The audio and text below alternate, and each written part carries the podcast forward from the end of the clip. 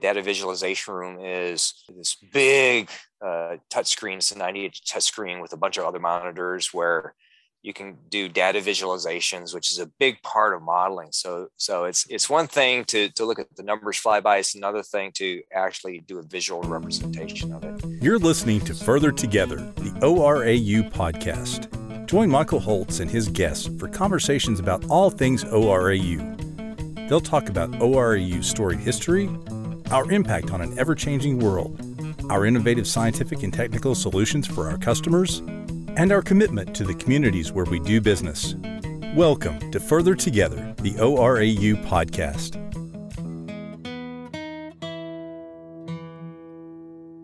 Happy Wednesday, and welcome to another episode of Further Together, the ORAU podcast.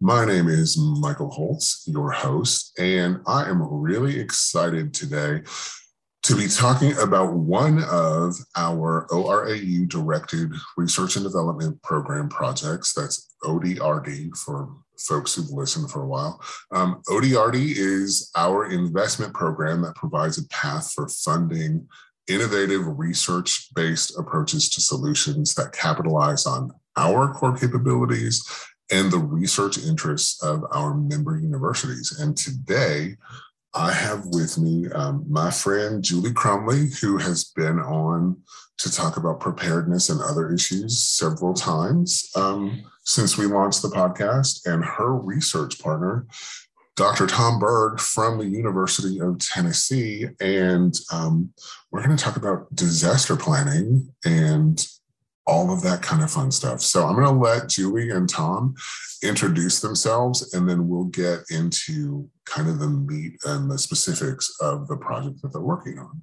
So, Julie, if you will go first, tell us a little bit about who you are. So, I am Julie Crumly with um, ORAU and work within the public health and healthcare program area. Um, I conduct different research and evaluation activities. Um, and one of those, one of the areas that I conduct those activities in is in preparedness and um, response, public health preparedness and response specifically. Um, and uh, have been fortunate to work with Dr. Berg um, and collaborate on this new ODRD. Awesome. Thanks, Julie. And Dr. Berg.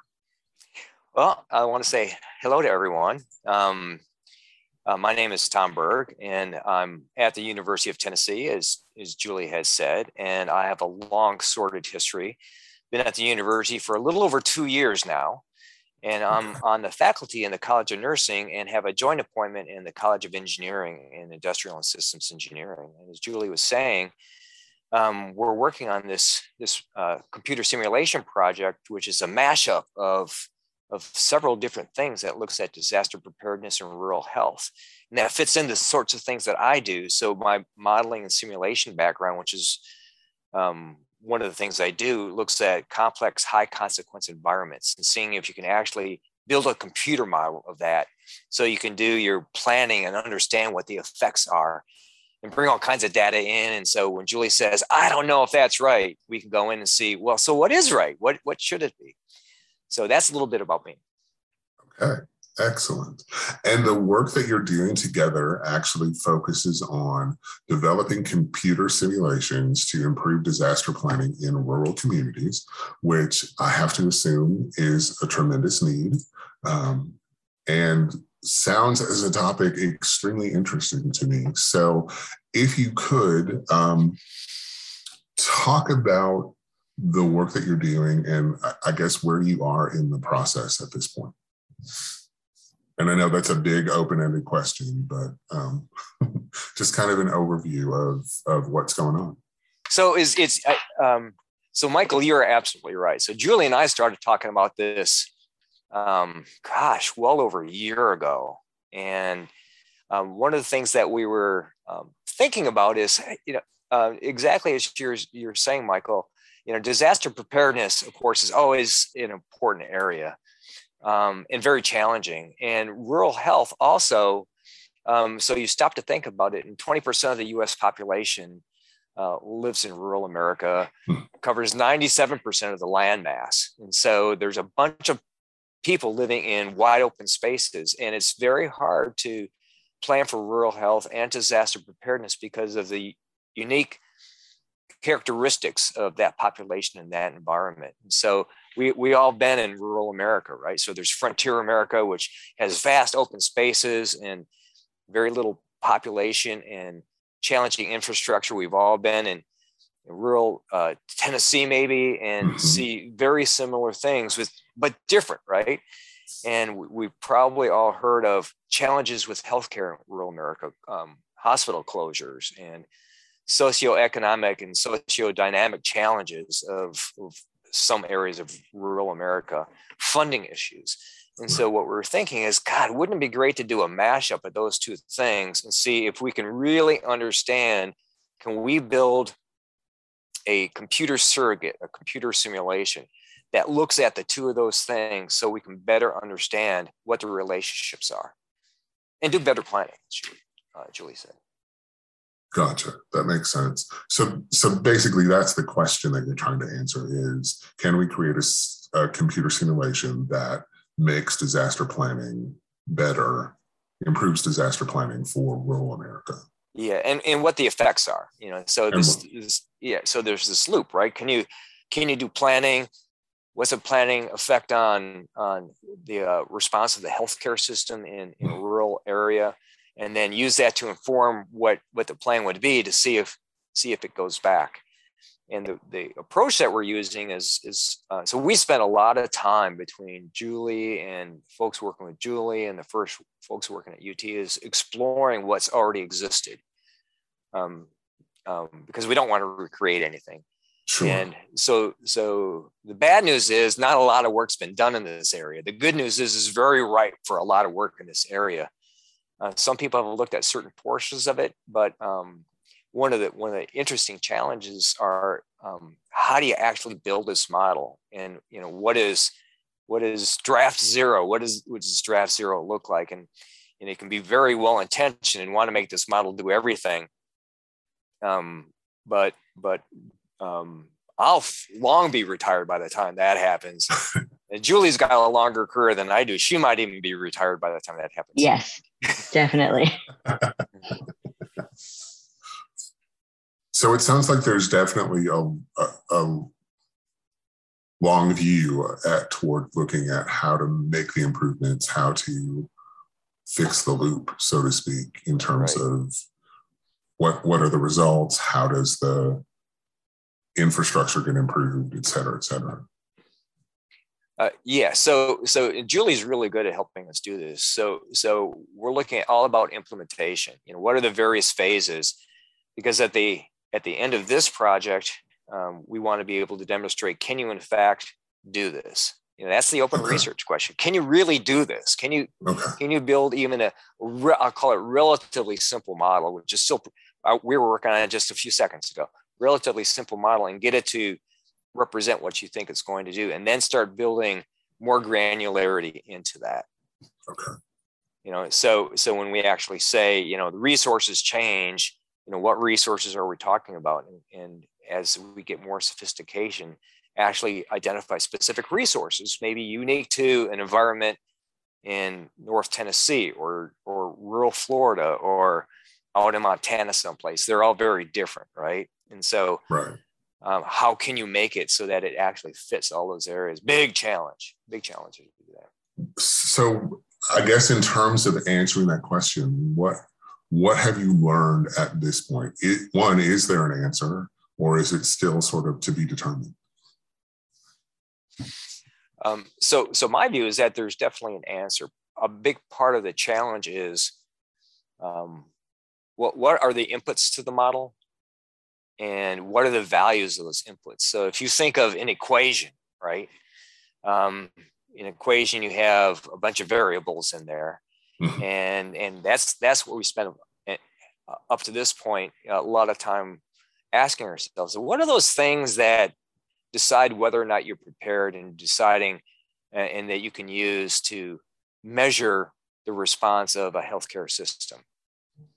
And and there's uh, and I'll be interested in Julie's view on this. There doesn't seem to be a any one cohesive answer to that. There's there's a lot of um, information out there that's qualitative.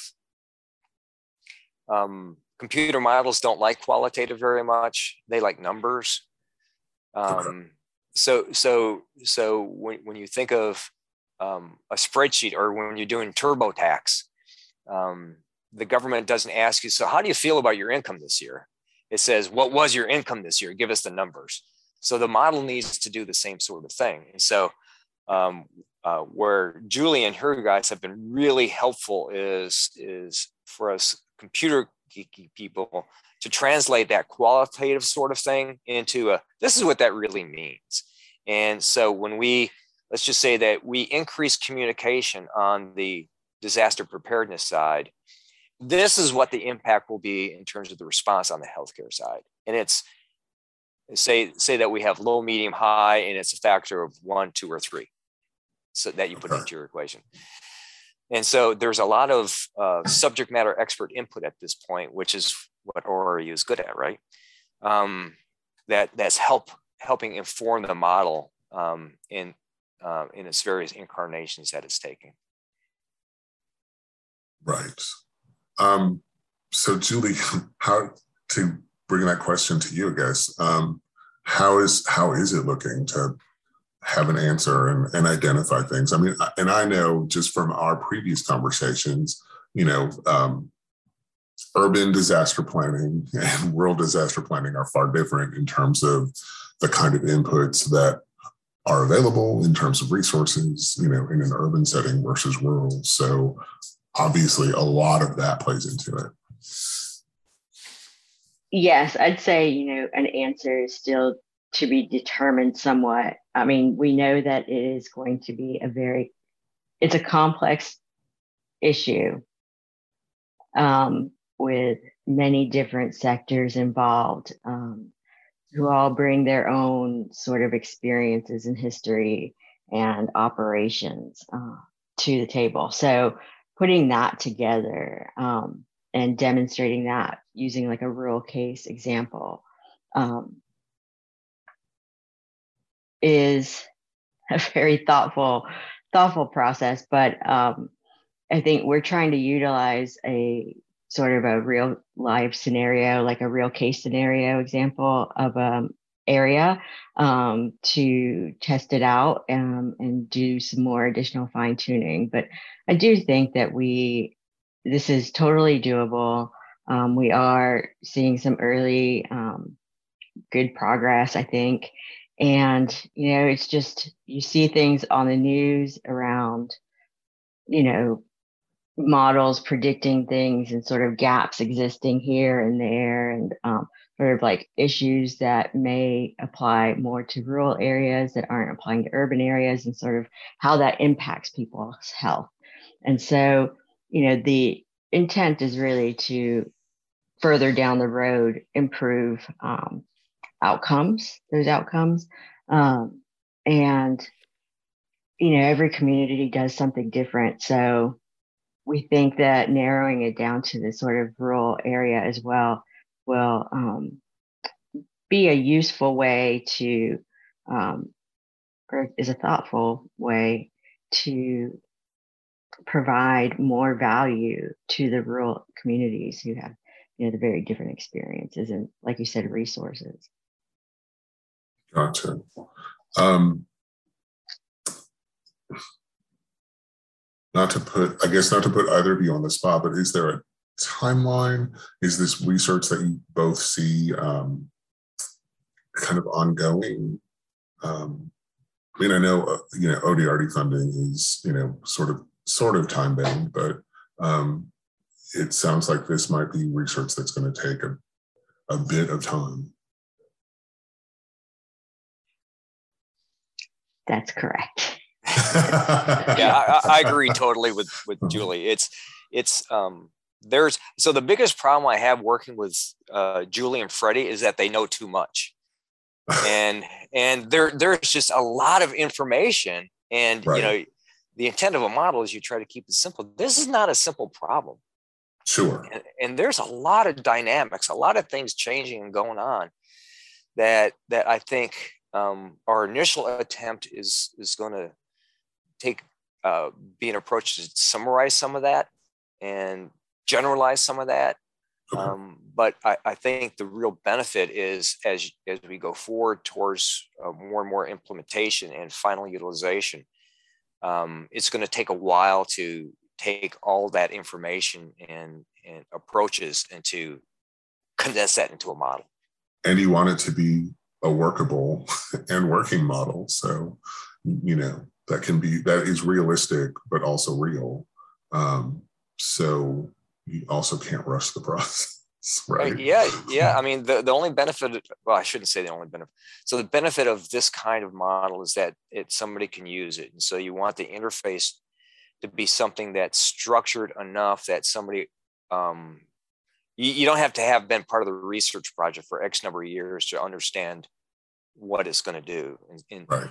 and so, so um, that, that's going to be um, part of the rubric for constructing this. Okay. And, you know, makes it even more complicated, right? Because it's a complex problem and you're trying to make it simple for end users. Uh, so let's put that in air quotes. I, I, think I use the word straightforward, straightforward for use, users to understand and, and Julie did a good job at explaining, you know, different sorts of application areas. So applying in one area, they're going to have different things they're going to want to input versus another area. And how do we do that as part of the structure and, and make sure that the model is equally as accurate uh, for, for those kinds of different applications. Right. And wherever it's being implemented, right? I mean, yeah. So you've talked a little bit about this, but how um, how did you both come to be working on this project? I guess what's the background in terms of the partnership in working on this project? I know that because of my prior interactions with ORAU, that you uh, or you had the ODRD program. Um, and I can't remember who reached out to who. Um, but like it was a, it was a while ago, and we um, we spent some time figuring out what it what what uh, what the lightning rod would be that that we'd be working on together. It was sometime in like 2020, um, early fall or maybe summer. Mm-hmm. Um, we had worked on this for a little bit um, prior to putting in together the proposal, but um, yeah, you know, honestly, it has been whoever is responsible for this. I would like to thank, um, and because um, it has been fantastic working with Tom and his team.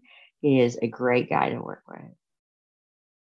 So knowledgeable and and um and yeah. So, um, so I'd like to get that bit if I could record it and share it with my 19 year old daughter. Thank you for saying it. And, and, and, I got to say, I, I love working with Julie. And, and I mentioned before, I, I think one of the funnest things is we're on these video calls and you, you ask a question, you make a statement, and she'll sit there and percolate on that and you can see that she's thinking just based on her her facial expressions and so it, it's a lot of fun um, everyone at ORAU has been very gracious and understanding and helpful um, and and also like i said tremendous insights it's that there's a wealth of information that goes on that i hope we can capture some part of uh, in in uh, this part of our interactions awesome that sounds great it sounds like a great um, a perfect match, as as we might say. Um, and Tom, we can work on getting that little. Oh, thank you. that, little soundbite you can put it as yeah. your ringtone on your phone. Yeah, there you go. That's a good idea. um, so I guess what happens next is there. I mean, obviously this is going to continue for a while.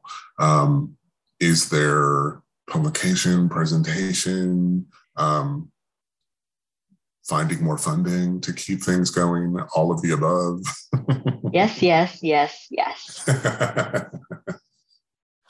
okay. We, we have, um, we are uh, going to present, uh, do an oral presentation, paper presentation, whatever you call that, um, depending on your field, uh, at the Preparedness Summit in April. Of, okay. So in a couple months to um, present sort of where we are um, and, you know, within the context of this is a, you know, whole of a system view um, and taking that into account and, you know seeing um, what happens there. And then certainly drafting manuscript uh, to submit for publication and as well as drafting um, and seeking additional funding to get this model sort of further down the road where we know that it needs to go um, but is not possible within a 12 month time period. Gotcha. Okay. That makes perfect sense. Is there anything I haven't asked you that you want to make sure that folks understand about your research in this particular project? Tom, I wanted to ask if I mean uh, if you wanted to talk about the lab at all, but if not, it does not matter. No, no, we can't. So, um, like I said, I started here a little over two years ago, and one of the things that we were able to do is set up a. It's called the ASL Advanced Systems Lab, and and, and the name kind of is descriptive. And so, um, it's it's about three 2,500 square feet of computer lab space and data visualization and we, we have what we call the war room, which is just this bunch of whiteboards and and computer or uh, monitors where where you can sit down and bring in folks like Julie and Freddie and brainstorm about what's going on. And then the um, the, the data visualization room is um, this big uh, touch screen. It's a 90 inch touch screen with a bunch of other monitors where you can do data visualizations which is a big part of modeling so so it's it's one thing to to look at the numbers fly by it's another thing to actually do a visual representation of it um, and then you know part of what the lab is intended to do is to use um, augmented reality and virtual reality mm-hmm. um, which is which is another way to do interaction um, I don't know that it's directly applicable to the sorts of things we're doing right now, but when you get grad students and postdocs involved, they have a tendency to come up with really creative ways to do sorts of things. Yeah. Um, so so that's that's the lab, um, and it's intended to be kind of an anchor point for doing this kind of work. And so, fortunately, ORAU is the um, uh, uh, inaugural project that we're working within, Excellent. right? So so they're really the first ones that are really testing testing this out. So the only problem is with the current pandemic, it's been problematic to get all of us together down here. Um, sure. Um, between restrictions of travel and and and that's and interacting with each other. So hopefully, sometime soon we'll actually be able to have a uh, project party here. Nice. Um, I'm I'm hearing uh, that Bo and I need to make a field trip to the ASL. Absolutely, yeah, especially especially if there's a UT game that we can pull in on satellite. You know, seeing it on you know six different monitors would be nice. I yes. bet. I bet. Well, that sounds not amazing. that we could do that sort of thing using uh, project funds. university equipment. Right, right, right. Yeah. right. Hypothetically speaking. That's right. Exactly. It's possible. Yeah. Well, thank you both so much. The lab sounds like an amazing place. And truly, I think at some point um, we may need to follow Julian and come down and, and visit. And we have a spare office for, for you all if you ever want to get off site and not be bothered by the hassles of day to day work um, in your normal work environment. That sounds like a good plan. Thanks so much. Dr. Tom Berg, Dr. Julie Crumly, thank you so much for your time today and for talking to us about your great ODRD project. And I look forward to hearing what comes next with this project, and maybe we'll have you back. Thank you. Thank you. I appreciate the opportunity. Thank you for listening to Further Together, the ORAU podcast. To learn more about any of the topics discussed by our experts, visit www.orau.org. You can also find us on Facebook, Twitter, and LinkedIn at ORAU, and on Instagram at ORAU Together. If you like Further Together, the ORAU podcast, we would appreciate you giving us a review on your favorite podcast platform. Your reviews will help more people find the podcast.